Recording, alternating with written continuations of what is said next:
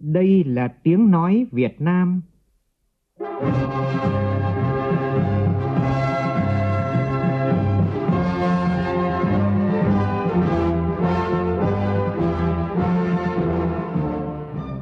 là tiếng nói Việt Nam,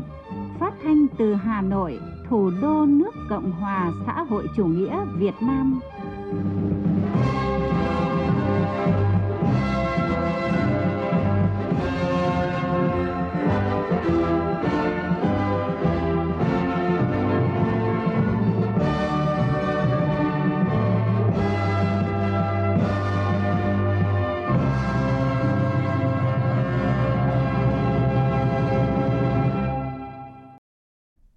Biên tập viên Hoàng Ân kính chào quý vị và các bạn. Mời quý vị cùng nghe chương trình Thời sự trưa của Đài tiếng nói Việt Nam với những nội dung chính sau đây.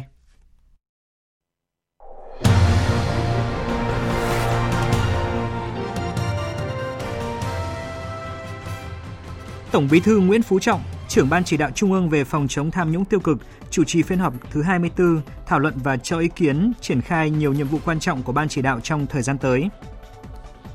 Chủ tịch nước Võ Văn Thưởng gặp mặt đoàn chức sắc chức việc, nhân sĩ trí thức cá nhân tiêu biểu của thành phố Hồ Chí Minh. Trong phiên họp sáng nay, Ủy ban Thường vụ Quốc hội xem xét báo cáo công tác dân nguyện của Quốc hội tháng 7 năm nay và cho ý kiến dự thảo báo cáo sơ kết 5 năm thực hiện nghị quyết liên tịch của Ủy ban Thường vụ Quốc hội khóa 14 về quy định chi tiết các hình thức giám sát phản biện xã hội của Mặt trận Tổ quốc Việt Nam. Sau phiên giao dịch đầu tiên tại thị trường Mỹ hôm qua, VinFast trở thành hãng xe điện có mức vốn hóa lớn thứ hai thế giới, chỉ sau Tesla. Trong phần tin thế giới, Hội nghị thượng đỉnh Mỹ, Nhật Bản, Hàn Quốc diễn ra trong hai ngày tới, đánh dấu thời đại mới trong hợp tác ba bên.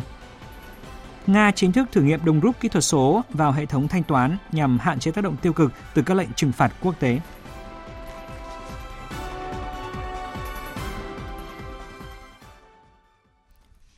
Bây giờ là tin chi tiết. Phóng viên Văn Hiếu đưa tin,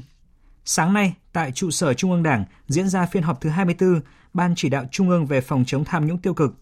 Phiên họp dưới sự chủ trì của Tổng Bí thư Nguyễn Phú Trọng, trưởng ban chỉ đạo.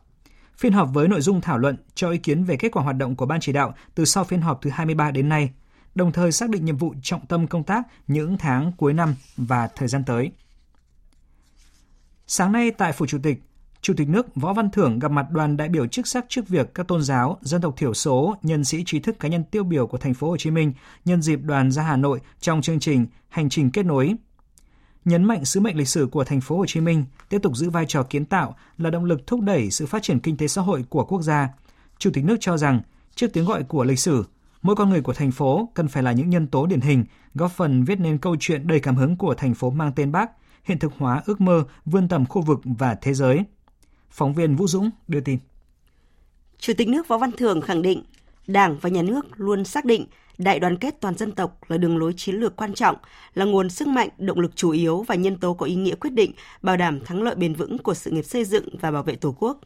Nguồn sức mạnh ấy được hình thành từ các lực lượng, thành phần xã hội, trong đó đặc biệt là các chức sắc, chức việc tôn giáo, dân tộc, các nhân sĩ trí thức và mỗi cá nhân tiêu biểu trong xã hội.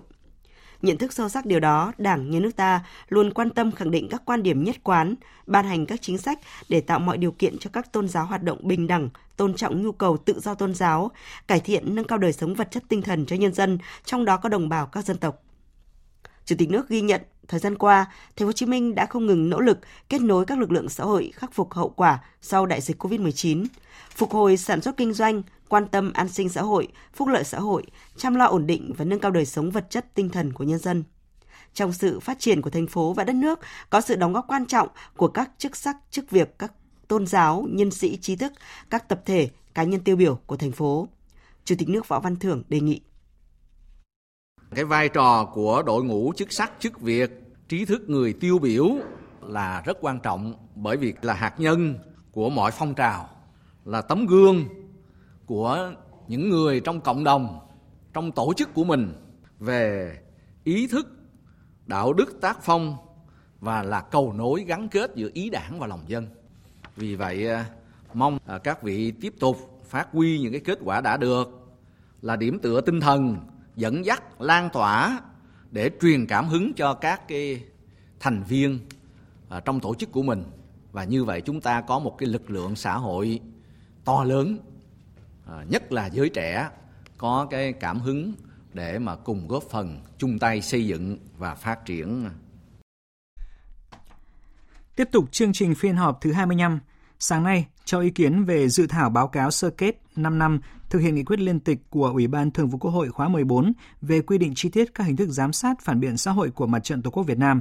Ủy ban Thường vụ Quốc hội nhấn mạnh nhiệm vụ trọng tâm của giám sát phản biện là tham gia xây dựng chỉnh đốn Đảng. Phóng viên Lại Hoa phản ánh. 5 năm qua, Ủy ban Mặt trận Tổ quốc Việt Nam các cấp đã tiến hành hơn 60.000 cuộc giám sát bằng hình thức nghiên cứu, xem xét văn bản thực hiện chính sách pháp luật của cơ quan có thẩm quyền liên quan đến quyền và lợi ích hợp pháp của nhân dân. Hơn 87.000 đoàn giám sát do Ủy ban Mặt trận Tổ quốc và các tổ chức chính trị xã hội các cấp đã tổ chức và 144.000 cuộc giám sát thông qua hoạt động của Ban Thanh tra Nhân dân, Ban Giám sát Đầu tư Cộng đồng, phản biện vào hơn 42.000 văn bản dự thảo về chủ trương đường lối của Đảng, chính sách pháp luật, quy hoạch, kế hoạch, chương trình, dự án, phát triển kinh tế, văn hóa xã hội của các cơ quan tổ chức tại địa phương cơ sở. Tại phiên họp, Phó Chủ tịch Quốc hội Trần Quang Phương đề nghị cần chỉ rõ trong 5 năm qua có chương trình giám sát phản biện của Mặt trận Tổ quốc Việt Nam có trồng chéo về phạm vi đối tượng giám sát với Quốc hội và Ủy ban Thường vụ Quốc hội. Có những cái cuộc mặt trận tổ quốc làm riêng là có sự trùng hợp, có sự trùng lắp về địa bàn, đối tượng và cả nội dung. Nhưng mà chưa phối hợp một cách chặt chẽ trong quá trình giám sát, phản biện. Ví dụ các cái hoạt động giải trình của các cái hội đồng dân tộc, các ủy ban của quốc hội kết hợp được với phản biện của mặt trận hoặc các cái đoàn giám sát của quốc hội mà kết hợp được và đừng để nó trồng chéo, trùng lắp về địa bàn thì đỡ gây cái khó khăn cho cơ sở. Chủ tịch Quốc hội Vương Đình Huệ đề nghị tiếp tục đánh giá, nhận thức và thái độ của các tổ chức cơ quan hữu quan liên quan đến giám sát phản biện xã hội, bởi nhiều nơi cấp ủy chính quyền địa phương chưa coi trọng nhiệm vụ này. Đồng thời đặc biệt chú ý đến nhiệm vụ trọng tâm trong công tác giám sát phản biện là tham gia xây dựng chỉnh đốn đảng. Cái nghị quyết 04 của Trung ương và gần đây nhất là kết luận 21 của, của Hội nghị Trung ương về vấn đề là chỉnh đốn xây dựng đảng trong vấn đề phản ảnh tố giác tội phạm, tham nhũng tiêu cực, tự diễn biến, tự chuyển hóa trong nội bộ, nhất là trách nhiệm của đảng viên và những người đứng đầu phải nói làm rõ được cái nhận thức này? Từ đó mà đánh giá cái nhận thức, thái độ của các cơ quan tổ chức hữu quan. Cái phối hợp giữa cái giám sát phản biện của mặt trận với cái giám sát của nhà nước, giám sát của đảng, giám sát nhà nước và các hình thức giám sát khác. Thì phối hợp cũng có nghĩa là tất cả đều phải giống nhau, cho nên kể cả trùng cũng không vấn đề gì cả thậm chí một vấn đề như tôi làm để xem là anh làm có có đúng như tôi làm không là một cái kênh để mà, mà so sánh và phản biện cũng trong sáng nay, Ủy ban Thường vụ Quốc hội tán thành với sự cần thiết ban hành nghị quyết của Ủy ban Thường vụ Quốc hội về quy định việc các cơ quan thanh tra được trích một phần từ các khoản thu hồi phát hiện qua thanh tra sau khi nộp vào ngân sách nhà nước. Một số ý kiến cho rằng về lâu dài nên bãi bỏ các cơ chế trích của cơ quan thuế, hải quan, kho bạc kiểm toán nhà nước và các cơ quan thanh tra để đảm bảo công bằng trong áp dụng cơ chế chính sách giữa các cơ quan nhà nước. Cũng trong sáng nay, xem xét báo cáo công tác dân nguyện của Quốc hội tháng 7 năm nay, Ủy ban Thường vụ Quốc hội đề ra nguyên nhân xảy ra nhiều vụ sạt lở sụt lún tại một số địa phương để có giải pháp thích hợp đảm bảo an toàn tính mạng sức khỏe tài sản của người dân, tiếp tục thực hiện giải pháp nhằm bình ổn giá các mặt hàng thiết yếu, ổn định sản xuất và kinh doanh cho người dân và doanh nghiệp. Chiều nay, Ủy ban Thường vụ Quốc hội cho ý kiến về dự án luật sửa đổi, bổ sung một số điều của luật đấu giá tài sản. Thưa quý vị, cần tiếp tục khẳng định tính ưu trội và hợp lý của mô hình tín dụng chính sách xã hội, cải thiện nâng cao hiệu lực, hiệu quả hoạt động của Ngân hàng Chính sách Xã hội là yêu cầu của Ủy viên Bộ Chính trị, Giám đốc Học viện Chính trị Quốc gia Hồ Chí Minh, Chủ tịch Hội đồng Lý luận Trung ương Nguyễn Xuân Thắng tại Hội thảo khoa học cấp quốc gia tín dụng chính sách xã hội với vấn đề thực hiện và bảo đảm an sinh xã hội do Học viện Chính trị Quốc gia Hồ Chí Minh và Ngân hàng Chính sách Xã hội Việt Nam tổ chức. Thông tin của phóng viên Quang Huy. Sau gần 10 năm thực hiện chỉ thị số 40 ngày 22 tháng 11 năm 2014 của Ban Bí thư Trung ương Đảng về tăng cường sự lãnh đạo của Đảng đối với tín dụng chính sách xã hội, nguồn vốn tín dụng chính sách xã hội đã hỗ trợ gần 6,3 triệu hộ gia đình vượt qua ngưỡng nghèo, giải quyết việc làm cho hơn 5,9 triệu lao động, hỗ trợ hơn 3,8 triệu học sinh sinh viên được vay vốn đi học. Đến nay, tín dụng chính sách xã hội đã được triển khai đến 100% thôn, xóm, bản, làng, tổ dân phố trên toàn quốc. Nguồn vốn tín dụng chính sách đã góp phần không nhỏ trong ổn định chính trị, trật tự an toàn xã hội, nhất là tại các vùng nông thôn, đẩy lùi nạn tín dụng đen thông qua việc thực hiện các chương trình tín dụng chính sách ưu đãi, tạo được lòng tin trong nhân dân đối với Đảng và Nhà nước. Giáo sư tiến sĩ Nguyễn Xuân Thắng, Ủy viên Bộ Chính trị, Giám đốc Học viện Chính trị Quốc gia Hồ Chí Minh, Chủ tịch Hội đồng Lý luận Trung ương cho rằng, thực tiễn đã chứng minh phương thức quản lý tín dụng mà Ngân hàng Chính sách Xã hội được triển khai trong hơn 20 năm qua là phù hợp với điều kiện của nước ta. Chính vì vậy, cần tiếp tục khẳng định tính ưu trội và hợp lý của mô hình này, đồng thời cần phải cải thiện nâng cao hiệu lực hiệu quả hoạt động của tín dụng chính sách xã hội trong thời gian tới. Đề nghị có giải pháp huy động các nguồn lực ổn định lâu dài bền vững để từ đó có thể mở rộng đối tượng, nâng mức cho vay hay là mở rộng cái thời hạn cho vay. Tập trung ưu tiên vùng sâu, vùng xa, vùng đồng bào dân tộc thiểu số, tăng cường kiểm tra, giám sát vốn vay chặt chẽ, không để cho vay sai đối tượng, sai mục đích sử dụng vốn, tạo điều kiện để người vay khôi phục sản xuất, khắc phục nguy cơ tái nghèo, vừa đảm bảo nguyên tắc kinh tế thị trường định hướng xã hội chủ nghĩa, vừa đáp ứng mục tiêu xã hội. Sáng nay, Quân ủy Trung ương tổ chức hội nghị Ban chỉ đạo 35 Quân ủy Trung ương sơ kết 5 năm thực hiện nghị quyết số 35 của Bộ Chính trị khóa 12 về tăng cường bảo vệ nền tảng tư tưởng của Đảng, đấu tranh phản bác các quan điểm sai trái thù địch trong tình hình mới và tổng kết cuộc thi chính luận cấp toàn quân lần thứ ba năm nay. Thượng tướng Trịnh Văn Quyết, Ủy viên Trung ương Đảng, Phó chủ nhiệm Tổng cục Chính trị Quân đội Nhân dân Việt Nam chủ trì hội nghị. Phóng viên Nguyên Nhung thông tin.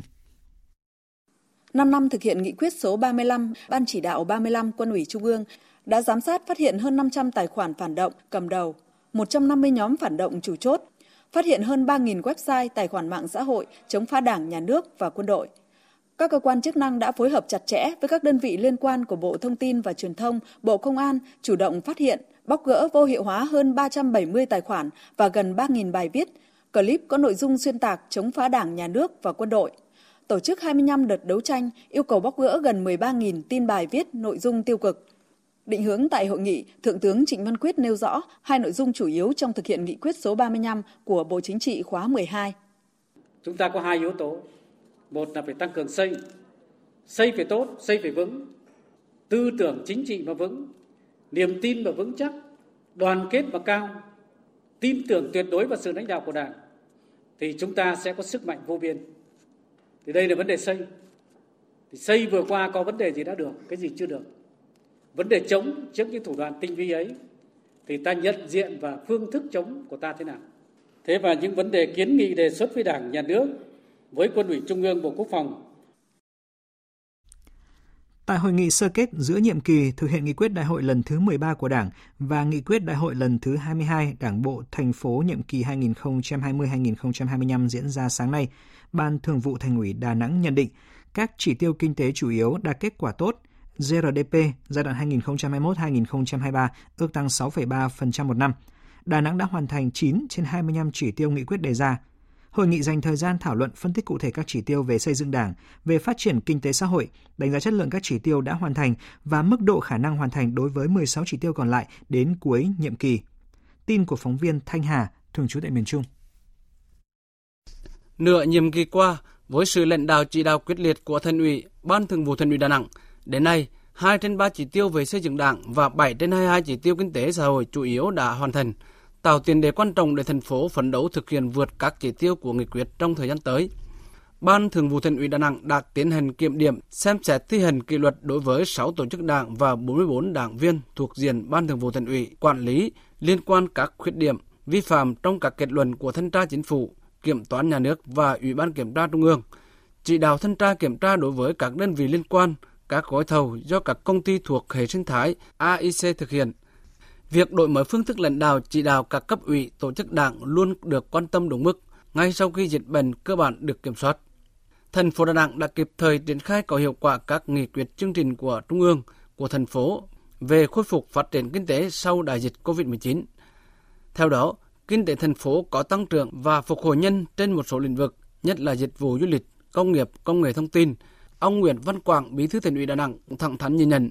bên cạnh những kết quả đạt được, tình hình thực hiện các nhiệm vụ chính trị của thành phố còn gặp nhiều khó khăn hạn chế. Một số chỉ tiêu nhiệm vụ theo nghị quyết đại hội lần thứ 22 Đảng bộ thành phố vẫn chưa được thực hiện đảm bảo tiến độ yêu cầu đề ra. Các đồng chí tập trung bàn bạc, phân tích là những hạn chế khó khăn, công tác kiểm tra giám sát kỷ luật Đảng, tình trạng cán bộ, công chức, viên chức e ngại, né tránh, trong thực thi nhiệm vụ làm việc cầm chừng, đùn đẩy trách nhiệm. Những điểm chưa phù hợp về cơ cấu kinh tế của thành phố việc thu hút vốn đầu tư nước ngoài chưa đạt yêu cầu, thu ngân sách giảm trên một số lĩnh vực, để tiến độ công tác lập quy hoạch các công trình dự án trọng điểm, việc giải ngân kế hoạch vốn đầu tư công chưa đạt so với kế hoạch đề ra. Kết quả thực hiện các kết luận thanh tra, kiểm tra, bản án. Thời sự VOV, nhanh, tin cậy, hấp dẫn. Mời quý vị nghe tiếp chương trình Thời sự trưa của Đài tiếng nói Việt Nam với những tin đáng chú ý khác. Cơ hội hợp tác giữa Việt Nam và Israel sẽ tiếp tục rộng mở trong tương lai. Đây là nhận định chung của các đại biểu tại Diễn đàn Kinh tế và Giao thương Doanh nghiệp Việt Nam Israel do Cục Xúc tiến Thương mại Bộ Công Thương Việt Nam và Đại sứ quán Israel phối hợp tổ chức tại Hà Nội. Diễn đàn nhằm thúc đẩy trao đổi kinh tế thương mại song phương Việt Nam Israel được tổ chức nhân kỷ niệm 30 năm thiết lập quan hệ ngoại giao song phương. Phát biểu tại diễn đàn, Bộ trưởng Bộ Công Thương Nguyễn Hồng Diên khẳng định trên chặng đường 30 năm qua, quan hệ hợp tác hữu nghị Việt Nam Israel đã đạt được nhiều bước tiến tốt đẹp, tạo đà cho hợp tác kinh tế thương mại. Trong bối cảnh thế giới đứng trước nhiều cơ hội nhưng cũng không ít khó khăn, những nền kinh tế mở như Việt Nam và Israel cần tích cực hợp tác chặt chẽ hơn, hiệu quả hơn để cùng nắm bắt thời cơ và nâng cao khả năng ứng phó thách thức. Cũng tại diễn đàn, Bộ trưởng Bộ Kinh tế và Công nghiệp Israel Nir Barkat đã chia sẻ những thế mạnh cũng như định hướng phát triển kinh tế và hội nhập toàn cầu của Israel trong các lĩnh vực công nghệ cao, nông nghiệp thực phẩm, du lịch, đời sống và khoa học sức khỏe, vân vân. Đây cũng là những lĩnh vực rất có tiềm năng đẩy mạnh hợp tác giữa hai nước Việt Nam Israel.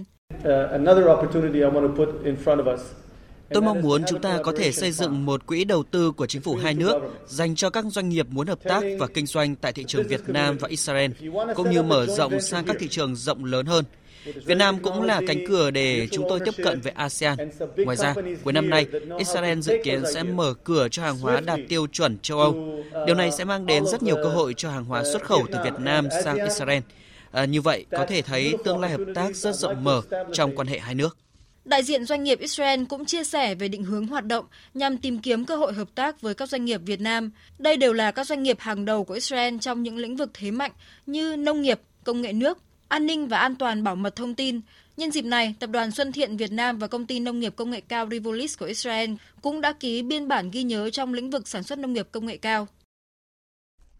Brand Finance, tổ chức hàng đầu thế giới về định giá thương hiệu có trụ sở tại Anh Quốc, vừa công bố top 100 thương hiệu giá trị nhất Việt Nam năm nay.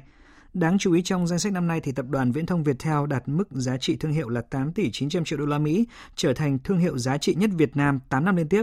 Trong khi đó, giá trị thương hiệu của tập đoàn Dầu khí Việt Nam đạt hơn 1 tỷ 300 triệu đô la Mỹ, nằm trong top 10 thương hiệu giá trị nhất Việt Nam năm thứ tư liên tiếp. Trong khi đó, tập đoàn Xăng dầu Việt Nam thì cũng được Brand Finance vinh danh là top 100 thương hiệu giá trị nhất Việt Nam.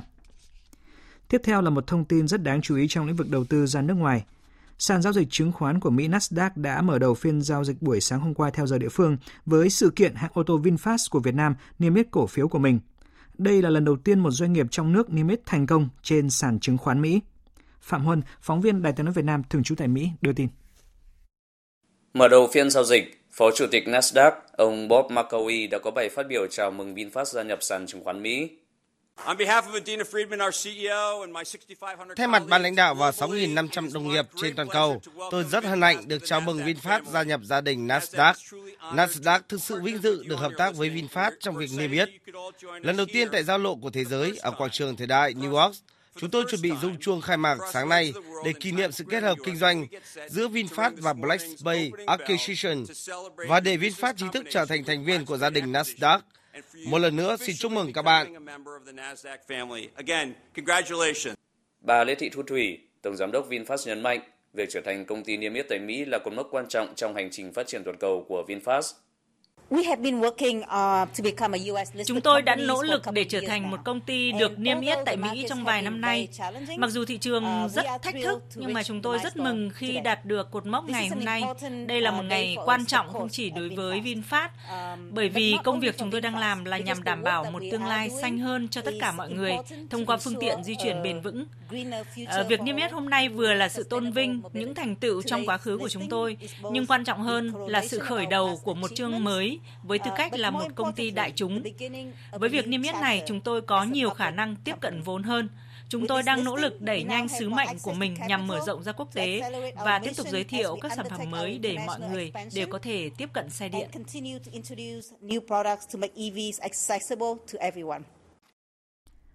Và kết thúc phiên giao dịch đầu tiên trên sàn chứng khoán Mỹ, cổ phiếu VFS của VinFast ở mức là 37,06 đô la Mỹ một cổ phiếu, giá trị vốn hóa của hãng đạt hơn 85 tỷ đô la Mỹ, qua đó đưa VinFast trở thành công ty xe điện giá trị lớn thứ hai thế giới chỉ sau Tesla của tỷ phú Elon Musk. Nhiều chuyên gia tại Việt Nam đánh giá việc VinFast niêm yết tại thị trường chứng khoán Hoa Kỳ là một yếu tố tích cực, chứng minh rằng các doanh nghiệp Việt Nam cũng có thể đáp ứng các tiêu chí khắt khe của thị trường lớn bậc nhất thế giới đồng thời mở ra thêm một hướng huy động vốn khác cho các doanh nghiệp Việt Nam. Tỉnh Hà Tĩnh đã cơ bản hoàn tất công tác giải phóng mặt bằng dự án cao tốc Bắc Nam phía Đông qua địa bàn. Với gần 98% mặt bằng được bàn giao cho chủ đầu tư, nhà thầu, Hà Tĩnh trở thành một trong những địa phương đi đầu về giải phóng mặt bằng đối với dự án giao thông đặc biệt quan trọng này. Ghi nhận của phóng viên Đài tiếng nói Việt Nam. Tại huyện Thạch Hà, nơi dự án đường bộ cao tốc Bắc Nam phía Đông đi qua với chiều dài trên 18 km, Đến nay, công tác giải phóng mặt bằng cơ bản hoàn tất. Tương tự tại huyện Kỳ Anh, địa phương có gần 25 km dự án đường cao tốc Bắc Nam đi qua. Đến nay, công tác đền bù giải phóng mặt bằng cũng đã về đích. Tại huyện Can Lộc, trên 2.100 hộ dân bị ảnh hưởng, trong đó có nhiều hộ bị ảnh hưởng đến đất ở, tài sản trên đất đã nhận đền bù, di rời nhà cửa, thực hiện bàn giao 198 ha đất các loại cho chủ đầu tư, nhà thầu. Đường cao tốc Bắc Nam chạy qua ở đấy chúng tôi thì cái đất ừ, ở thì không ảnh hưởng những cái đất nông nghiệp. Thì cơ bản là người dân là họ đồng tình. Thì nói chung họ ủng hộ cho ờ, cái đường đi qua đây là mình cũng có thể là phát triển được nhiều cái về thương mại dịch vụ. Đến nay, Hà Tĩnh đã áp giá, phê duyệt phương án bồi thường gần 99%, bàn giao gần 98% mặt bằng cho chủ đầu tư, nhà thầu – tiến độ giải ngân nguồn vốn giải phóng mặt bằng đạt hơn 1.800 tỷ trên 2.578 tỷ đồng. Theo ông Hoàng Chiến Thắng, Giám đốc Quản lý Dự án Thành phần đoạn Bãi Vọt, Hàm Nghi, Ban Quản lý Dự án Thăng Long, tiến độ giải phóng mặt bằng dự án cao tốc Bắc Nam đoạn qua địa bàn Hà Tĩnh nhanh hơn dự tính của chủ đầu tư, nhà thầu. Công tác giải phóng bằng cũng như là các thủ tục hành chính trên địa bàn Hà Tĩnh thì tôi đánh giá là à, chính quyền cũng như nhân dân ở Hà Tĩnh thì là cái công tác giải phóng bằng đối với chúng tôi đi làm từ trước cái này thấy là thuận lợi nhất và cái tiến độ thì đáp ứng theo cái yêu cầu của dự án và đặc biệt là cái vào cuộc rất quyết liệt của chính quyền tỉnh Hà Tĩnh chúng tôi đã tiếp nhận và cơ bản là hoàn thành cái công tác giải phóng bằng. Cùng với việc sớm hoàn tất công tác giải phóng mặt bằng, tỉnh Hà Tĩnh đã chấp thuận 11 mỏ khoáng sản làm vật liệu xây dựng thông thường phục vụ thi công cao tốc Bắc Nam theo đề xuất của chủ đầu tư và nhà thầu. Hội đồng Nhân dân tỉnh Hà Tĩnh đã quyết định chủ trương 7 trên 7 mỏ có rừng. Hiện các đơn vị đang thỏa thuận giá bồi thường với các tổ chức cá nhân cũng như lên phương án trồng rừng thay thế. Theo tính toán chủ đầu tư, các nhà thầu và tư vấn giám sát thi công 3 dự án thành phần cao tốc Bắc Nam đoạn qua Hà Tĩnh, nhu cầu vật liệu xây dựng rất lớn, trong đó riêng hai dự án thành phần cao tốc Bãi Vọt, Hàm Nghi, Hàm Nghi, Vũng Áng cần trên 12 triệu mét khối đất đắp, 2,1 triệu mét khối cát và 1,4 triệu mét khối đá xây dựng. Ông Võ Trọng Hải, Chủ tịch Ủy ban nhân dân tỉnh Hà Tĩnh cho biết: Chỉ đạo của đồng chí Thủ tướng rất quyết liệt, đó là phải có đầy đủ nguyên vật liệu phục vụ đường cao tốc. Đến giờ phút dư thì Hà Tĩnh đã cấp đủ mỏ cho nhà đầu tư để là coi phục vụ cho đường cao tốc. Hai cái Hà Tĩnh nhanh nhất, mặt bằng và nguyên vật liệu. Cái đây mà một ờ, khoảng tháng thì dân quốc mới được ờ, 25 mỏ Bắt riêng Hà Tĩnh cấp 10 mỏ thôi thì trong thủ tướng này ờ, là biểu dương cũng Hà Tĩnh là hai cái đó là quan trọng nhất Dự án cao tốc Bắc Nam qua địa bàn tỉnh Hà Tĩnh gồm 3 đoạn, chiều dài tuyến trên 100 km, tổng mức đầu tư khoảng 20.230 tỷ đồng. Dự án đi qua địa bàn 6 huyện, thị xã là Đức Thọ, Can Lộc, Thạch Hà, Cẩm Xuyên, Kỳ Anh và thị xã Kỳ Anh. Trong đó, đoạn bãi vọt Hàm Nghi có chiều dài khoảng 34 km do Ban Quản lý Dự án Thăng Long, Bộ Giao thông Vận tải làm chủ đầu tư. Đoạn Hàm Nghi Vũng Áng có chiều dài khoảng 55 km do Ban Quản lý Dự án Thăng Long làm chủ đầu tư và đoạn Vũng Áng Bùng do Ban Quản lý Dự án 6, Bộ Giao thông Vận tải làm chủ đầu tư. Thưa quý vị, Ngày hội văn hóa các dân tộc miền Trung lần thứ tư tại tỉnh Bình Định năm nay có chủ đề là Bảo tồn và phát huy bản sắc văn hóa các dân tộc miền Trung, bình đẳng, đoàn kết, tôn trọng hội nhập và phát triển do Bộ Văn hóa Thể thao và Du lịch phối hợp với Ủy ban nhân dân tỉnh Bình Định tổ chức. Ngày hội dự kiến diễn ra từ ngày 8 tháng 9 đến ngày 10 tháng 9 tại thành phố Quy Nhơn, tỉnh Bình Định. Ngày hội có sự tham gia của các nghệ nhân, nghệ sĩ, diễn viên, nhạc công, vận động viên quần chúng, đồng bào các dân tộc 11 tỉnh miền Trung từ Thanh Hóa đến Bình Thuận. Tin của phóng viên Thanh Thắng. Ngày hội văn hóa các dân tộc miền Trung lần thứ tư tại tỉnh Bình Định năm 2023 là dịp tôn vinh những giá trị văn hóa truyền thống tốt đẹp, giữ gìn và phát huy bản sắc văn hóa của các dân tộc ở khu vực miền Trung trong nền văn hóa thống nhất, đa dạng của cộng đồng 54 dân tộc anh em. Qua đó, góp phần gìn giữ, phát huy và tôn vinh bản sắc văn hóa dân tộc, nâng cao nhận thức, ý thức trách nhiệm trong việc xây dựng và phát triển văn hóa, con người Việt Nam. Thông qua ngày hội, các địa phương sẽ giới thiệu, quảng bá, kích cầu du lịch, tạo không gian văn hóa để các nghệ nhân, diễn viên, vận động viên, quần chúng gặp gỡ, giao lưu trao đổi kinh nghiệm, phát huy các giá trị văn hóa truyền thống của dân tộc, khu vực miền Trung trong thời kỳ hội nhập và phát triển của đất nước. Bà Trình Thị Thủy, Thứ trưởng Bộ Văn hóa Thể thao và Du lịch, trưởng ban tổ chức Ngày hội Văn hóa các dân tộc miền Trung lần thứ tư tại tỉnh Bình Định năm 2023 đề nghị các đơn vị địa phương càng chuẩn bị chu đáo cho ngày hội lớn. Bộ Văn hóa Thể thao và Du lịch và đặc biệt là các tỉnh tham gia ngày hội cần phải có cái sự phối hợp triển khai thực hiện thật sự là à, thống nhất đồng bộ trên tinh thần là chia sẻ à, một số cái nội dung cần tiếp tục trao đổi thảo luận thêm để mà quá trình triển khai thực hiện cho nó thật sự hiệu quả hơn và đạt được cái kết quả tốt hơn. Viện Vệ sinh Dịch tễ Trung ương vừa quyết định phân bổ 185.000 liều vaccine 5 trong 1 cho 49 tỉnh, thành phố và sẽ vận chuyển tới các địa phương này ngay trong tháng 8. Số vaccine này do Tổ chức Y tế Thế giới và Quỹ Nhi đồng Liên Hợp Quốc viện trợ Việt Nam để phục vụ công tác tiêm chủng mở rộng cho trẻ em.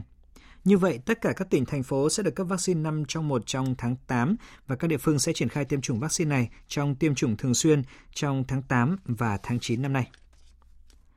Đại diện Cơ quan Cảnh sát điều tra Công an tỉnh Gia Lai cho biết, liên quan đến vụ tai nạn giao thông đặc biệt nghiêm trọng xảy ra vào chiều ngày 12 tháng 8, khiến 3 thành viên câu lạc bộ bóng đá Hoàng Anh Gia Lai tử vong. Đơn vị đã có quyết định khởi tố bị can, thực hiện lệnh bắt tạm giam đối với tài xế Đinh Tiến Bình, 36 tuổi, trú ở huyện Chư Pứ, tỉnh Gia Lai để điều tra làm rõ hành vi vi phạm quy định tham gia giao thông đường bộ.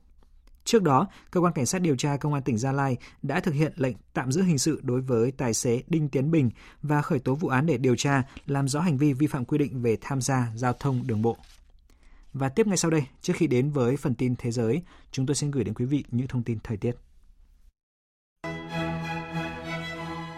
Theo Trung tâm Dự báo Khí tượng Thủy văn Trung ương, tình trạng nắng nóng ở Trung Bộ vẫn tiếp diễn, đáng chú ý như ở khu vực Nghệ An đến Ninh Thuận, mức nhiệt cao nhất trưa và chiều nay phổ biến từ 35 đến 37, có nơi trên 37 độ. Ở Quảng Trị đến Phú Yên, nắng nóng gay gắt hơn với nhiệt độ cao nhất có nơi trên 38 độ. Dự báo về chiều tối và đêm ở khu vực này sẽ có mưa rào và rông rải rác, nhiệt độ giảm xuống còn khoảng 25 đến 28 độ. Trong khi đó, ở vùng núi và trung du Bắc Bộ trời nhiều mây, có mưa, có nơi mưa to như ở các tỉnh Lai Châu, Điện Biên, Yên Bái, Thái Nguyên và Quảng Ninh, với cảnh báo có khả năng gây ra tình trạng ngập úng tại vùng trũng thấp và nguy cơ xảy ra lũ quét sạt lở đất tại khu vực vùng núi. Còn đối với các tỉnh Tây Nguyên và Nam Bộ, mưa rào và rông rải rác chủ yếu diễn ra vào chiều và tối, ban ngày trời nắng nhiệt độ vừa phải.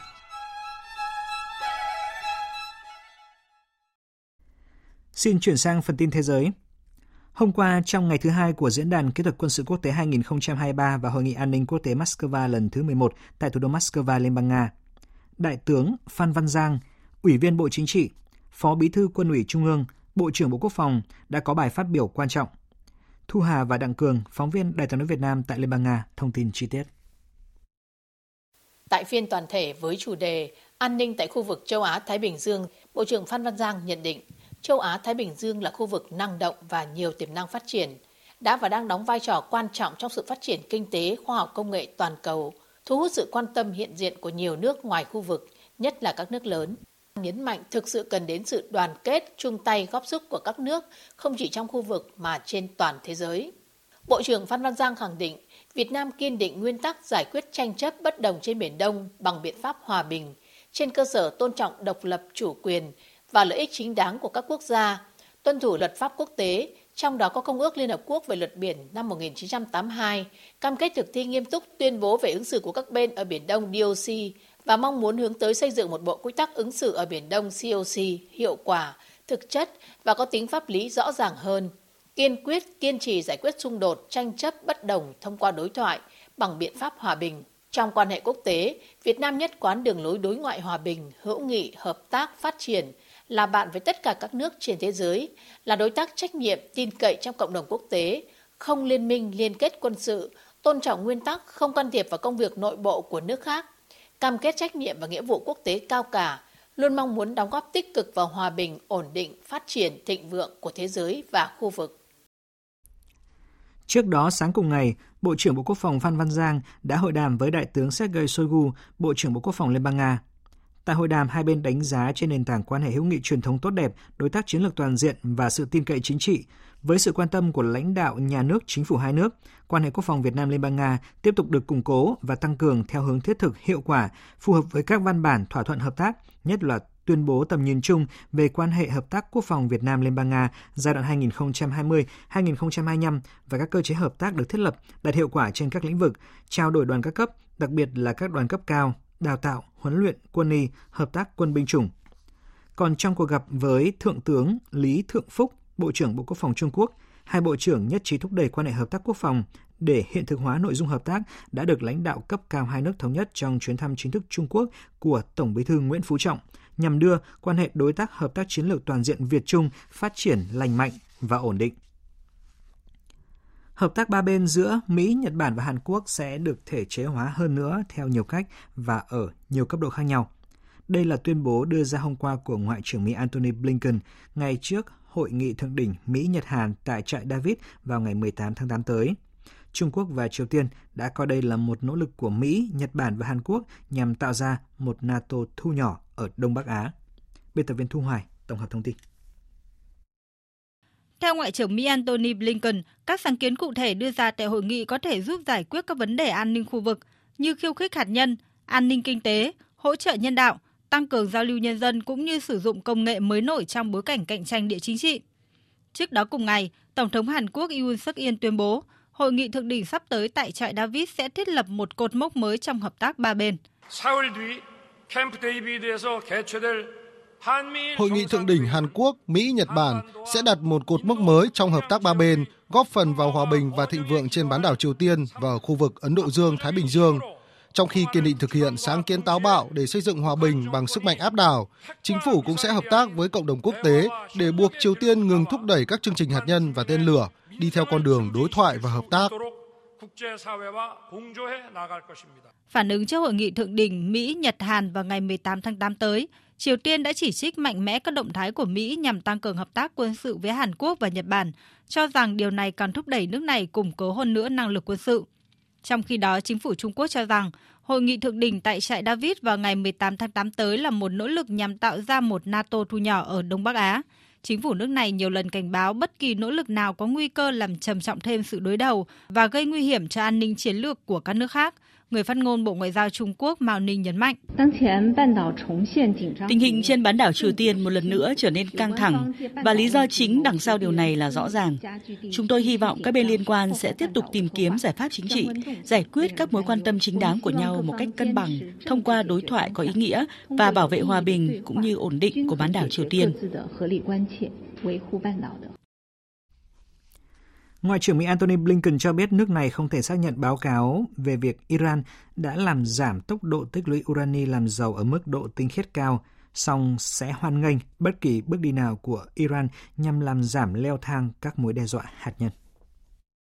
I, I can't, uh... Tôi không thể xác nhận các báo cáo Iran đã làm giảm tốc độ làm giàu urani ở mức độ cao.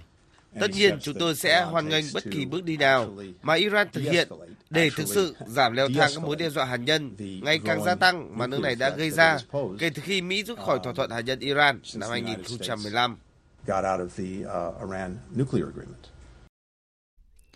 Ngoại trưởng Mỹ cũng khẳng định chính sách của Mỹ trong vấn đề hạt nhân Iran là không hề thay đổi sau khi Mỹ và Iran mới đạt được thỏa thuận trao đổi tù nhân sau 2 năm đàm phán. Theo đó, Mỹ vẫn sẽ theo đuổi chiến lược gian đe, gây áp lực và ngoại giao lên Iran để quốc gia này không thể sở hữu vũ khí hạt nhân. Chính phủ thống nhất quốc gia Libya đã đạt được thỏa thuận ngừng bắn tại thủ đô Tripoli sau các vụ đụng độ giữa hai phe khiến 27 người thiệt mạng và hàng chục người bị thương. Phóng viên Tuấn Nguyễn, thường trú Đài tiếng nói Việt Nam tại Ai Cập theo dõi khu vực Bắc Phi, đưa tin. Các phương tiện truyền thông Libya dẫn lời người phát ngôn của chính phủ thống nhất quốc gia Libya cho biết lệnh ngừng bắn đã được thống nhất tại thủ đô Tripoli. Trước đó, trong ngày 15 tháng 8, thủ đô của Libya đã chứng kiến những vụ bạo lực tồi tệ nhất kể từ đầu năm nay khi đụng độ nổ ra giữa hai phe vũ trang khiến 27 người thiệt mạng và hàng chục người bị thương theo Trung tâm hỗ trợ y tế khẩn cấp ở Tripoli. Cuộc giao tranh bắt đầu từ tối ngày 14 tháng 8 sau khi lực lượng dân đe đặc biệt hiện kiểm soát sân bay chính Mitiga của Tripoli đã bắt giữ Mahmoud Hamza, chỉ huy của lực lượng lữ đoàn 444. Giao tranh đã khiến nhiều cửa hàng và khu chợ phải đóng cửa, trong khi nhiều người dân phải tạm thời sơ tán.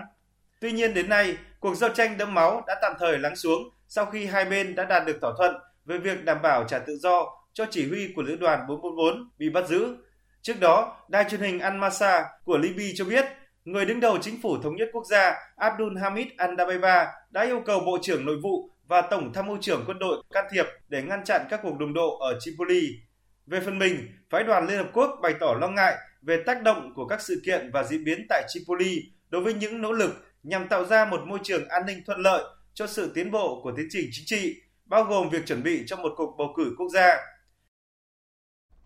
Về tình hình tại Niger, Liên Hợp Quốc, Mỹ và nhiều nước khác đã bày tỏ quan ngại trước việc chính quyền quân sự Niger tuyên bố sẽ truy tố Tổng thống bị phế truất Mohamed Bazoum với tội danh phản quốc và làm suy yếu an ninh quốc gia. Các bên cho rằng động thái này sẽ làm trầm trọng hơn nữa cuộc khủng hoảng hiện nay tại Niger. Tổng hợp của biên tập viên Hạnh Phúc. Người phát ngôn Liên Hợp Quốc Stephen Dujarric cho biết Liên Hợp Quốc đang phối hợp chặt chẽ với cộng đồng kinh tế các quốc gia Tây Phi ECOWAS nhằm hối thúc chính quyền quân sự trả tự do cho ông Bazoum. Chúng tôi vô cùng lo ngại về tình trạng hiện tại, sức khỏe cũng như sự an toàn của Tổng thống và gia đình ông ấy. Một lần nữa, chúng tôi kêu gọi trả tự do ngay lập tức, vô điều kiện, đồng thời phục hồi tư cách nguyên thủ quốc gia cho ông Bazoum. Bộ Ngoại giao Mỹ cũng bày tỏ sự thất vọng trước tuyên bố của chính quyền quân sự Niger. Người phát ngôn Bộ Ngoại giao Mỹ Vedant Patel cho biết đây là một bước đi sai lầm nữa của chính quyền quân sự Niger. Giới quan sát nhận định, việc chính quyền quân sự có ý định truy tố Tổng thống Mohamed Bazoum sẽ giáng một đòn mạnh vào nỗ lực của cộng đồng quốc tế trong việc tìm kiếm giải pháp ngoại giao cho cuộc khủng hoảng ở Niger sau đảo chính. ECOWAS đã áp đặt trừng phạt Niger sau cuộc đảo chính và đang xem xét các phương án nhằm khôi phục trật tự hiến pháp, bao gồm cả khả năng can thiệp quân sự, song vẫn cam kết tìm một giải pháp ngoại giao cho cuộc khủng hoảng. Tuy nhiên, ý định truy tố Tổng thống Bazoum của chính quyền quân sự Niger có thể là chất xúc tác để ECOWAS tiến hành can thiệp quân sự vào nước này, trong bối cảnh giới tướng lĩnh chỉ huy quân đội ECOWAS có kế hoạch nhóm họp tại Ghana trong hai ngày 17 và 18 tháng 8 tới để thảo luận cụ thể về khả năng can thiệp quân sự. Ngân hàng Trung ương Liên bang Nga bắt đầu giai đoạn thử nghiệm đồng rút kỹ thuật số và hệ thống thanh toán nhằm hạn chế các tác động tiêu cực từ các lệnh trừng phạt quốc tế mà phương Tây áp đặt với Nga sau chiến dịch quân sự đặc biệt ở Ukraine. Ngân hàng Trung ương Liên bang Nga cho biết giai đoạn thử nghiệm có sự tham gia của 13 ngân hàng và 600 cá nhân có thể thanh toán tại 30 điểm bán hàng ở 11 thành phố của Nga.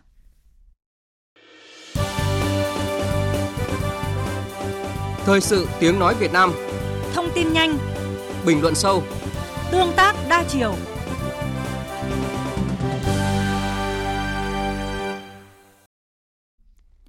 Thưa quý vị, từ tiềm năng lợi thế về phát triển nông nghiệp của địa phương, năm 2021, tỉnh ủy Lai Châu đã ban hành nghị quyết 05 về phát triển nông nghiệp hàng hóa tập trung giai đoạn 2021-2025 và định hướng đến năm 2030. Nhờ tập trung nguồn lực thu hút đầu tư, ứng dụng khoa học kỹ thuật vào sản xuất, tại địa phương đã hình thành nhiều vùng sản xuất hàng hóa tập trung quy mô lớn theo chuỗi liên kết giá trị. Qua đó, từng bước nâng cao ý thức người nông dân, không trông chờ vào nguồn hỗ trợ của nhà nước, đưa nông nghiệp của tỉnh phát triển theo hướng hàng hóa. Ghi nhận của phóng viên cơ quan thường trú khu vực Tây Bắc. Gia đình tôi đã thay đổi một số đất chuyển sang trồng cây ớt. Hiện tại là thu được hơn 2 tấn ớt rồi. Cây ớt thì thời gian chăm sóc nó sẽ vất hơn nhưng mà mang lại lợi sẽ cao hơn. Trước thì điều kiện khó khăn một số bà con không có đất để sản xuất rất là vất vả. Từ lúc mà cái quế này đưa vào thì tỉa cành bán ấy, đời sống của bà con cải thiện hơn, không phải vất vả nhiều. Đó là lời chia sẻ của bà con nông dân người La Hủ ở bản Hủy Han, xã Bùm Tở. Nếu cách đây vài năm, người dân La Hủ tại xã Bùm Tở, huyện Mường Tè vẫn loay hoay cùng cây ngô, lúa nương với tỷ lệ đói nghèo trên 90%, thì nay cũng chính trên diện tích đất ấy là những cánh rừng quế, sa nhân tím, ớt. Nhờ chuyển đổi cơ cấu cây trồng phù hợp và liên kết chặt chẽ với doanh nghiệp trong tiêu thụ sản phẩm, giờ đây tỷ lệ đói nghèo đã giảm xuống còn hơn 60%. Ông Vàng Hu Chờ, Chủ tịch Ủy ban nhân dân xã Bum Tở chia sẻ, tùy vào điều kiện địa hình, thời tiết, thổ nhưỡng của từng vùng, Chính quyền xã đã phối hợp với cơ quan chuyên môn của huyện triển khai thực hiện đồng bộ các chính sách khuyến khích nông dân tích tụ ruộng đất để phát triển sản xuất quy mô lớn, đẩy mạnh chuyển đổi cơ cấu cây trồng vật nuôi, áp dụng cơ giới hóa và các tiến bộ kỹ thuật vào sản xuất. Từ đó, tăng cường sản xuất sản phẩm nông sản an toàn, phát triển các chuỗi liên kết sản xuất, tiêu thụ nông sản giữa doanh nghiệp và hộ nông dân. Từ đầu nhiệm kỳ là nghị quyết của đầu đã đưa vào cố gắng để làm sao giảm được cái hộ nghèo. Thì muốn giảm được cái hộ nghèo, xã cũng đã đưa ra nhiều các cái giải pháp để thực hiện. Thứ nhất là phải chuyển đổi cơ cấu cây trồng, làm sao cho phù hợp với đất đai và thổ nhưỡng của địa bàn. Qua triển khai thì có cái chương trình dự án quế của tỉnh, sau quá trình triển khai thì cũng thấy phù hợp. Qua cái đó thì cũng đã một phần nào đó góp phần cho cái giảm nghèo trên địa bàn là vùng lõi nghèo của tỉnh Lai Châu. Thay vì sản xuất nông nghiệp tự cung, tự cấp, những năm gần đây, người dân huyện Mường Tè đã mạnh dạn áp dụng tiến bộ khoa học kỹ thuật vào sản xuất nông nghiệp hàng hóa. Đây được xem là bước ngoặt trong sản xuất nông nghiệp của huyện Mường Tè. Ông Trần Đức Hiển, Phó Bí thư Thường trực huyện ủy Mường Tè cho biết, từ nghị quyết của tỉnh ủy, địa phương đã ban hành nghị quyết riêng về phát triển nông nghiệp dựa trên lợi thế riêng về khí hậu, thổ nhưỡng, đất đai từng vùng. Ngoài ra, huyện đã triển khai thực hiện tốt các chính sách hỗ trợ người dân phát triển sản xuất nông nghiệp hàng hóa, qua đó góp phần thay đổi tư duy sản xuất của người dân, chuyển từ sản xuất nhỏ lẻ sang sản xuất hàng hóa tập trung, gắn với liên kết tiêu thụ sản phẩm, nâng cao giá trị và thu nhập cho người nông dân. Trong những thời điểm trước, huyện vẫn còn loay hoay về phát triển cây gì cho các trọng tâm trọng điểm. Thì đến nay mô hình về phát triển cây quế đã có cái chiều hướng thuận lợi và đã có doanh nghiệp xây dựng nhà máy tinh chiết tinh dầu quế. Người dân trồng ra đã cắt tỉa cành lá quế để bán và rất là phấn khởi là đã tạo ra được cái hàng hóa và có cái thu nhập hiện nay trên địa bàn huyện thì đã phát triển 8 cái sản phẩm ngũ cốc và những cái sản phẩm này nó đã góp phần cho người dân có thu nhập. Từ đầu năm 2021 đến nay, Lai Châu đã trồng mới trên 2.800 ha cây mắc ca, hơn 1.300 ha chè, phát triển trên 115 ha hoa và hơn 1.300 ha cây ăn quả tập trung. Ngoài ra, địa phương hiện có hơn 150 cơ sở chăn nuôi đại gia súc tập trung, phát triển gần 6.000 thùng ong, hơn 55.600 mét khối lồng nuôi cá và chuyển đổi hơn 1.000 hecta đất lúa kém hiệu quả sang trồng các loại cây khác có giá trị kinh tế cao. Sau 2,5 năm thực hiện nghị quyết về phát triển nông nghiệp hàng hóa tập trung, các chỉ tiêu đều đạt hơn 50% so với nghị quyết. Nhiều chỉ tiêu đạt cao từ 90 đến hơn 700% so với nghị quyết, như trồng mới gần 1.500 hecta cây ăn quả, phát triển hơn 72.000 chậu địa lan, hơn 12.300 thùng ong, nâng tổng số sản phẩm ô cốp của tỉnh lên gần 160 sản phẩm. Ông Hà Trọng Hải, Phó Chủ tịch Ủy ban nhân dân tỉnh Lai Châu cho biết, ngoài các cây trồng khác, hiện địa phương đang chú trọng phát triển cây sâm bản địa. Cây sâm Lai Châu hay còn gọi là sâm Việt Nam hiện đã có hơn 30 doanh nghiệp vào đầu tư và đã trồng được khoảng 20 hecta. Lai Châu đã tập trung giả soát, khảo sát đánh giá lại cái vùng trồng để xây dựng cái bản đồ thích ứng với sâm Lai Châu để định hướng phát triển và thu hút đầu tư tạo thành cái sản phẩm chủ lực trong tương lai. Ờ, hiện nay thì cũng đang xúc tiến một số các bước như là giả soát để cấp mã số vùng trồng rồi là bảo tồn một số cái vườn để làm cơ sở nghiên cứu và nhân cái giống. Bên cạnh đó thì Lai Châu cũng lồng ghép với ba chương trình mục tiêu quốc gia. Trong đó là có hỗ trợ để doanh nghiệp liên kết với nhân dân phát triển cây sâm. Chúng tôi cũng tin rằng là đi đúng hướng và áp dụng được cái công nghệ khoa học vào mà tốt thì sâm sẽ trở thành một trong sản phẩm chủ lực của tỉnh trong tương lai. Mục tiêu của nghị quyết phát triển nông nghiệp hàng hóa tập trung ở Lai Châu là xây dựng và phát triển nông nghiệp theo chiều sâu, từ đó khai thác và phát huy tiềm năng thế mạnh của các địa phương, tạo ra bước đột phá về năng suất và chất lượng nông sản. Đây là cơ sở đảm bảo phát triển nông nghiệp nông thôn bền vững, góp phần thúc đẩy phát triển kinh tế xã hội trên địa bàn, từng bước đem lại đời sống ấm no, hạnh phúc cho người nông dân. Quý vị và các bạn vừa nghe bài viết về những đột phá trong phát triển nông nghiệp hàng hóa ở Lai Châu. Phần cuối của chương trình thời sự trưa nay sẽ là trang tin đầu tư tài chính và những thông tin thể thao. Trang tin đầu tư tài chính. Thưa quý vị và các bạn, giá vàng trong nước được điều chỉnh tăng với mức tăng cao nhất là 150.000 đồng một lượng. Trên thị trường thế giới, vàng neo ở mức 1.906,8 đô la Mỹ một ounce. Còn ở thị trường trong nước, giá vàng thương hiệu vàng dòng Thăng Long của công ty Bảo Tín Minh Châu mua vào ở mức 56 triệu 240 000 đồng một lượng và bán ra ở mức 57 triệu 090 000 đồng một lượng. Sáng nay, tỷ giá trung tâm được Ngân hàng Nhà nước công bố ở mức 23.881 đồng đồng một đô la, tăng 33 đồng so với phiên giao dịch liền trước. Tại các ngân hàng thương mại sáng nay, đô la Mỹ bán ra vượt 24.000 đồng một đô la. Theo đó, đô la Mỹ bán ra sáng nay tại Vietcombank là 24.035 đồng một đô la, tại BIDV là 24.010 đồng một đô la Ngân hàng nhà nước hiện đang ưu tiên các chính sách nới lỏng tiền tệ, hạ lãi suất để hỗ trợ tăng trưởng kinh tế và để tỷ giá giữa đô la Mỹ và đồng Việt Nam biến động ở mức thấp. Hôm qua, Ngân hàng nhà nước đã có văn bản yêu cầu các tổ chức tiến dụng tiếp tục giảm thêm 1,5 đến 2% lãi vay áp dụng với các khoản vay hiện hữu. Cổ phiếu phổ thông của hãng ô tô VinFast của tỷ phú Phạm Nhật Vượng đã chính thức niêm yết trên sàn chứng khoán Mỹ Nasdaq vào 20 giờ tối qua giờ Việt Nam với mã giao dịch FS. Đây là lần đầu tiên một doanh nghiệp lớn của Việt Nam niêm yết cổ phiếu trên sàn chứng khoán Mỹ. Và theo thống kê cho thấy có lúc giá cổ phiếu VFS lên 28 đô la Mỹ một cổ phiếu so với mức tham chiếu 10,45 đô la. Diễn biến đáng chú ý trên thị trường chứng khoán sáng nay, tỷ giá nhảy vọt khối ngoại mạnh tay bán dòng nghìn tỷ đồng trên thị trường chứng khoán. Nhóm cổ phiếu vốn hóa nhỏ đang tỏ ra vượt trội hơn so với thị trường chung cho thấy tính đầu cơ đang diễn ra. Điều này cũng thường thấy mỗi khi thị trường vào giai đoạn đi ngang và biến động hẹp với thanh khoản thấp. Chốt phiên giao dịch sáng nay, VN Index đạt 1.241,49 điểm, HNX Index đạt 251,64 điểm, còn Upcom Index đạt 93,45 điểm. Đầu tư tài chính biến cơ hội thành hiện thực. Đầu tư tài chính biến cơ hội thành hiện thực. Thưa quý vị và các bạn, nền kinh tế đang quá phụ thuộc vào kênh vốn tín dụng. Điều này tiềm ẩn những rủi ro tài chính và thiếu tính bền vững cho hệ thống các tổ chức tín dụng nói riêng, nền kinh tế nói chung. Bởi lẽ vốn ngân hàng là ngắn hạn, trong khi nhu cầu vốn vay chung và dài hạn lại rất lớn. Trong bối cảnh đó, sự phục hồi và phát triển của thị trường chứng khoán được kỳ vọng sẽ giúp giảm bớt gánh nặng về nguồn cung vốn cho các ngân hàng. Ông Phạm Trí Quang, vụ trưởng vụ chính sách tiền tệ Ngân hàng Nhà nước cho biết, hiện nay tỷ lệ tín dụng trên GDP của Việt Nam đang ở mức 126%, là mức cao nhất trong các nước đang phát triển. Việc nền kinh tế dựa vào tín dụng ngân hàng tiềm ẩn nhiều rủi ro với kinh tế vĩ mô. Đồng quan điểm này, ông Nguyễn Quốc Hùng, Tổng thư ký Hiệp hội Ngân hàng Việt Nam nhìn nhận, thị trường chứng khoán phát triển sẽ giúp giảm áp lực cho thị trường tiền tệ, giảm bớt gánh nặng cùng hệ thống ngân hàng về vốn cho nền kinh tế và các doanh nghiệp. 6 tháng đầu năm tốc độ tăng trưởng vốn huy động của các tổ chức tín dụng là trên 6 triệu tỷ. Như vậy nó khoảng độ trên 4% so với cả mọi năm là chưa bao giờ cái tốc độ nguồn vốn huy động nó tăng trưởng như vậy. Điều đó có thể cho thấy là cái lồng vốn hấp thụ vào nền kinh tế là rất thấp. Các doanh nghiệp không sử dụng vốn mà bán hàng, bán sản phẩm thu hồi được thì đều trả nợ và phần còn lại là đem gửi ngân hàng. Và cho dù các ngân hàng có giảm lãi suất nữa thì tiền vẫn vào ngân hàng. Như vậy các kênh đầu tư khác trưởng lại và tập trung vào ngân hàng tôi rất kỳ vọng chứng khoán đẩy lên và trái phiếu lại hoạt động như trước để làm sao áp lực ngành ngân hàng giảm đi. Hiện nay, Ủy ban chứng khoán nhà nước cũng đang nỗ lực dẫn hướng thị trường phát triển lành mạnh và bền vững. Đơn cử như thị trường chứng khoán trong tháng qua cho thấy sự hồi phục mạnh mẽ. Nhưng với cơ cấu nhà đầu tư cá nhân chiếm hơn 90% trên thị trường thì yếu tố tâm lý của nhà đầu tư cá nhân tác động rất lớn lên thị trường chứng khoán, làm sự hồi phục này khó bền vững lâu dài.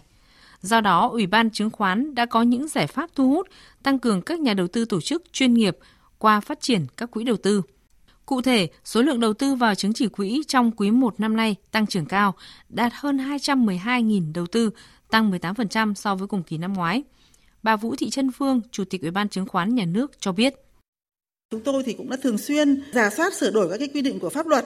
các cái quy trình quy chế nội bộ để tháo gỡ các cái vướng mắc kịp thời giả soát ra cái quy định hạn mức đầu tư không còn phù hợp để nâng cao cái tính chủ động hiệu quả của quỹ đầu tư. Từ đó thì là thu hút nhiều nhà đầu tư tham gia vào các quỹ. À, dòng tiền thông minh sẽ chảy vào nơi có hiệu quả đầu tư cao hơn so với nhà đầu tư cá nhân tự đầu tư. Thì các quỹ là cái nhà đầu tư chuyên nghiệp thì người ta sẽ đầu tư vào đưa cái dòng tiền thông minh vào những nơi mà có cái hiệu quả đầu tư cao hơn. Ủy ban chứng khoán cũng tăng cường quản lý, giám sát, hậu kiểm, kiểm tra báo cáo tài chính thông qua các tổ chức kiểm toán hoặc thuế để cổ phiếu phát hành đưa vào thị trường phải đảm bảo tính công khai, minh bạch, đảm bảo quyền lợi của nhà đầu tư.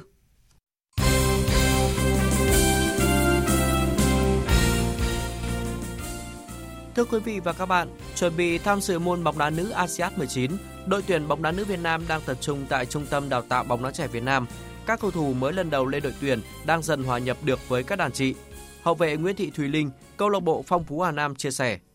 Lên đây em vẫn chưa quen được các chị lắm, nhưng mà các chị cũng rất hòa đồng ạ, nên là em quen dần ạ. Theo kế hoạch, thầy trò huấn luyện viên Mai Đức Trung tiếp tục tập luyện tại Trung tâm Đào tạo bóng đá trẻ Việt Nam đến ngày 19 tháng 8. Sau đó đội có chuyến tập huấn tại Hải Phòng trước khi trở về Hà Nội để chuẩn bị di chuyển tới Trung Quốc. Tại đây, huấn luyện viên Mai Đức Trung sẽ chốt danh sách 20 cầu thủ cuối cùng tham dự ASEAN 19. Thùy Linh thể hiện quyết tâm. Em tự nhủ lòng mình là phải cố gắng tập luyện thật tốt. Mục tiêu của đợt tập trung này là em cố gắng tập luyện thật tốt để có trong danh sách đi thi đấu. Chiều qua, đội tuyển U23 Việt Nam thi đấu giao hữu với U23 Bahrain tại Bangkok, Thái Lan. Hai đội hòa nhau một đều trong thời gian thi đấu chính thức, sau đó đá loạt luân lưu để phân định thắng thua và U23 Bahrain giành chiến thắng 5-3. Sáng nay, U23 Việt Nam di chuyển đến Rayong, địa điểm diễn ra giải vô địch U23 Đông Nam Á 2023.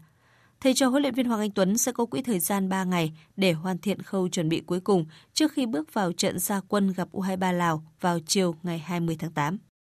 Tối cùng ngày, câu lạc bộ Hải Phòng đánh bại chủ nhà Rangers của Hồng Kông với tỷ số 4-1 để giành vé đi tiếp ở vòng loại AFC Champions League. Đôi bên hòa nhau 1-1 trong thời gian thi đấu chính thức và phải thi đấu thêm hai hiệp phụ. Trong thời gian này, Hải Phòng ghi được 3 bàn thắng nhờ cú đúp của Iuri và pha lập công của Martin Lọ. Với chiến thắng này, Hải Phòng sẽ đấu trận playoff với Incheon United Hàn Quốc vào ngày 22 tháng 8. Vào lúc 18 giờ chiều nay diễn ra hai trận bán kết Cúp Quốc gia 2023. Viettel đỡ sức với Top Airlines Bình Định tại sân hàng đẫy, còn PVF Công an Nhân dân làm khách trên sân của Đông Á Thanh Hóa. Hiện cả Viettel Thanh Hóa Bình Định đã hết cơ hội đua vô địch V-League 2023, nên giờ là lúc các đội bóng này có thể toàn tâm toàn ý, dồn sức cho mặt trận Cúp Quốc gia. Trong khi PVF Công an Nhân dân còn hai đấu trường để chinh phục là Cúp Quốc gia và Giải hạng nhất quốc gia 2023. Ở giải hạng nhất quốc gia, hiện PVF Công an Nhân dân được 31 điểm, còn kém đội đầu bảng Quảng Nam 3 điểm.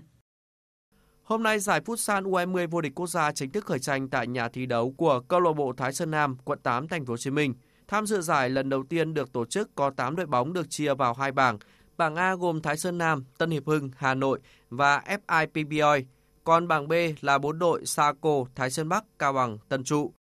Các đội bóng trong mỗi bảng thi đấu theo thể thức vòng tròn một lượt để tính điểm xếp hạng, chọn ra hai đội đứng nhất nhì các bảng vào bán kết.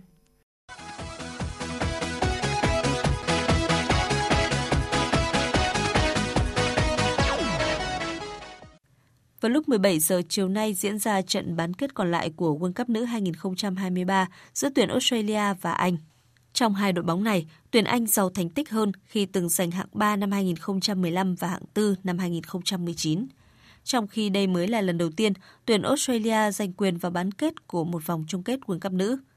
Tại giải năm nay, tuyển nữ Anh cũng có thành tích ấn tượng hơn khi toàn thắng cả 5 trận kể từ đầu giải. Tiếp xúc với truyền thông trước trận bán kết chiều nay, huấn luyện viên trưởng đội tuyển nữ Australia, ông Tony Gustafsson, tỏ ra tự tin. Chúng tôi biết trận bán kết này sẽ vô cùng khó khăn, nhưng chúng tôi sẽ có được sự cổ vũ tuyệt vời từ lượng lớn cổ động viên. Thật lòng, chúng tôi không coi trận đấu này là áp lực. Chúng tôi coi đó là một đặc ân khi có nhiều người tin tưởng vào đội bóng. Chúng tôi xem đó là động lực hơn là áp lực. Trước mắt chúng tôi là một trận đấu cực kỳ khó khăn và đầy dẫy thử thách, nhưng tôi nghĩ đội bóng của chúng tôi đã sẵn sàng vượt qua mọi rào cản để làm nên lịch sử. I think this team ready and able to break down barriers and write history. Trong khi đó, huấn luyện viên trưởng đội tuyển nữ Anh, bà Sarina Guemen tỏ ra thận trọng khi nói rằng Tôi không nghĩ là họ yếu thế hơn chúng tôi. Họ được chơi trên sân nhà và chắc chắn là cổ động viên của họ sẽ đến ký sân. Tôi nghĩ là cả hai đội cùng mạnh và trưởng thành hơn qua từng trận đấu. Trận đấu này sẽ rất chặt chẽ và rất cạnh tranh. Chúng tôi đã phân tích kỹ lối chơi của đối phương và chuẩn bị cách chơi cho các cầu thủ của mình. Hy vọng là chúng tôi có thể phát huy được điểm mạnh của mình và khai thác, tận dụng tốt những điểm yếu của đối thủ. So hopefully we can take out the strengths and exploit some weaknesses from our opponent. Còn ở trận bán kết thứ nhất diễn ra vào chiều qua trên sân Eden Park ở thành phố Auckland, New Zealand, tuyển nữ Tây Ban Nha vượt qua Thụy Điển 2-1. Cả ba bàn thắng đều được thực hiện trong 10 phút cuối trận đấu, trong đó hai cầu thủ lập công cho tuyển Tây Ban Nha là Samam Parauelo và Olga Carmona. Dự báo thời tiết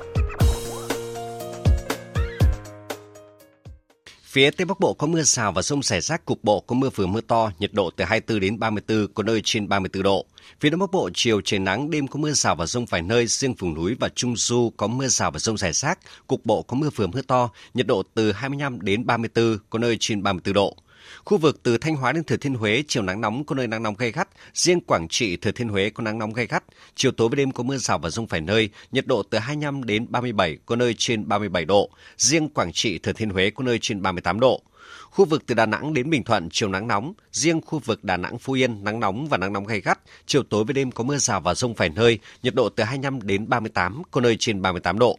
Tây Nguyên chiều nắng, chiều tối và tối có mưa rào và rông rải rác, cục bộ có mưa vừa mưa to, nhiệt độ từ 21 đến 32, có nơi trên 32 độ.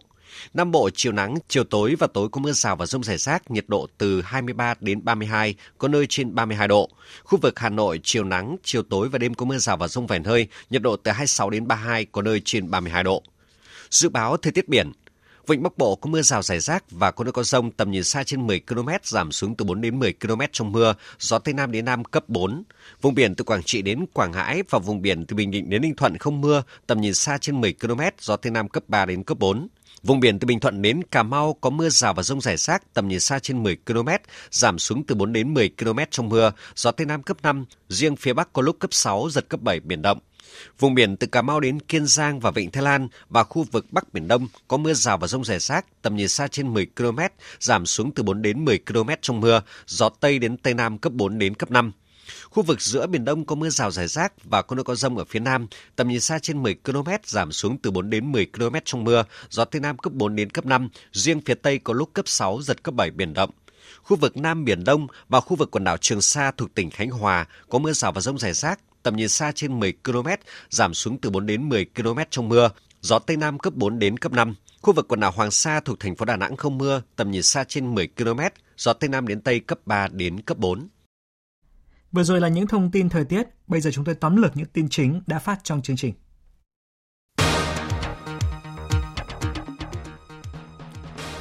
Kết thúc phiên giao dịch đầu tiên trên thị trường chứng khoán Mỹ, VinFast trở thành công ty xe điện giá trị lớn thứ hai thế giới với số vốn hóa lớn chỉ sau Tesla của tỷ phú Elon Musk. Hội nghị thượng đỉnh Mỹ, Nhật Bản, Hàn Quốc sẽ chính thức diễn ra vào ngày 18 tháng 8 này. Đây là sự kiện quan trọng đánh dấu thời đại mới trong hợp tác ba bên.